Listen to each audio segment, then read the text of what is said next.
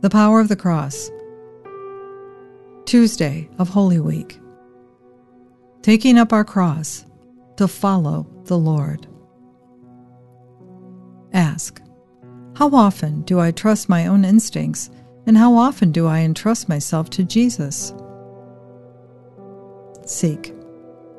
Try to live each day with a resignation to God's will, accepting each moment with the expectation that God might be breaking through to you.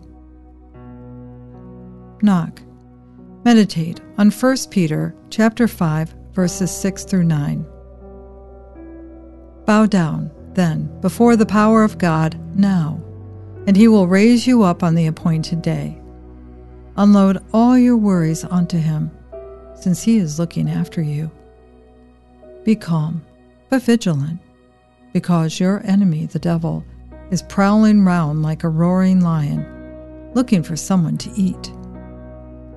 Stand up to him, strong in faith and in the knowledge that your brothers all over the world are suffering the same things. Think about the experiences of Peter in the Gospels and Acts of the Apostles and the words that he writes here. What lesson do they convey?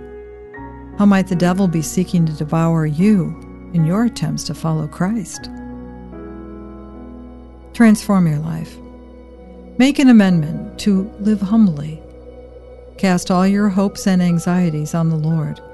Realize that following Jesus means living a life of trust, not in your way, but in God's way, the way of the cross.